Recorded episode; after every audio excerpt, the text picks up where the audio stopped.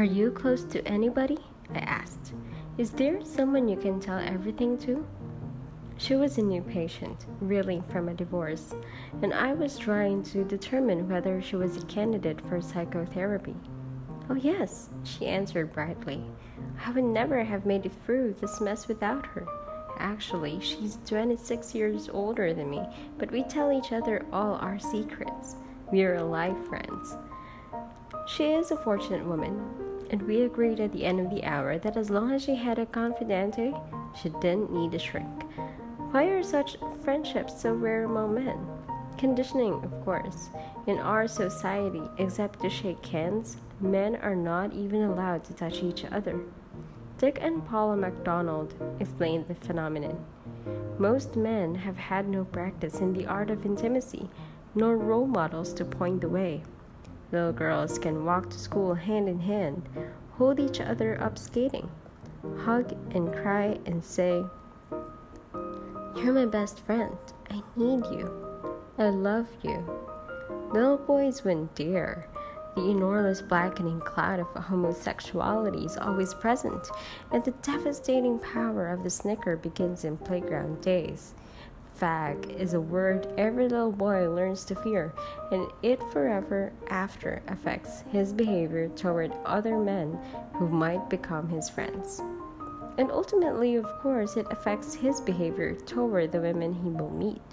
Some of America's leading psychologists and therapists were asked how many men ever have real friends. The bleak replies were not nearly enough and too few. Most guessed at 10%. Richard Farson, professor at the Humanistic Psychology Institute in San Francisco, says Millions of people in America have never had one minute in their whole lifetime where they could let down and share with another person their deeper feelings. Since so few males have been allowed the luxury of openness and vulnerability in a relationship, they are not aware of the gaping void in their emotional lives.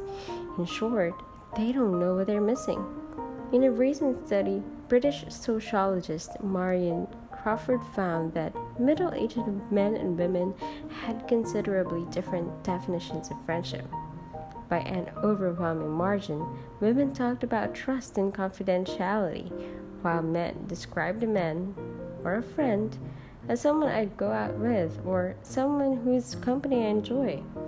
For the most part, men's friendships revolve around activities, while women's revolve around sharing a man will describe as my very good friend, a person who is an occasional tennis partner or someone he just met five minutes ago.